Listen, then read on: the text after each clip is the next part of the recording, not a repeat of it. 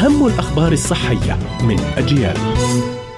إليكم موجز لأهم الأخبار الصحية. طبيبة روسية تشير إلى أن الحك والفقاعات والبقع تظهر على الجلد تحت تأثير درجات الحرارة المنخفضة ومع ذلك يجب عدم تجاهلها لأنها قد تكون من أعراض أمراض خطيرة بما فيها السرطان.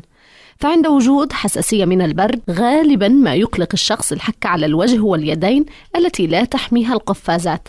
بعد ذلك تظهر على الجلد الفقاعات والبقع كما يحصل عند التعرض لنبات لاذع كالقراص لذلك يطلق عليها حساسية البرد القراص البارد.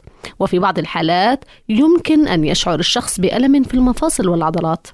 وبحسب الطبيبة يمكن أن تكون حساسية البرد مرضا ثانويا من أعراض التهاب الكبد أو كثرة الوحيديات العدائية أو بعدوى فيروس مضخم الخلايا وأمراض الدم والمناعة والسرطان.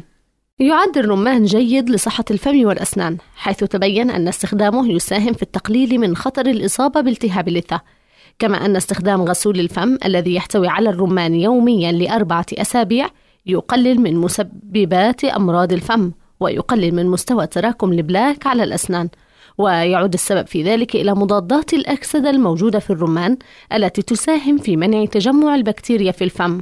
يساعد النوم الجسم على التخلص من السموم ومكافحة الأمراض عن طريق تعزيز الاستجابة الدفاعية لجهاز المناعة.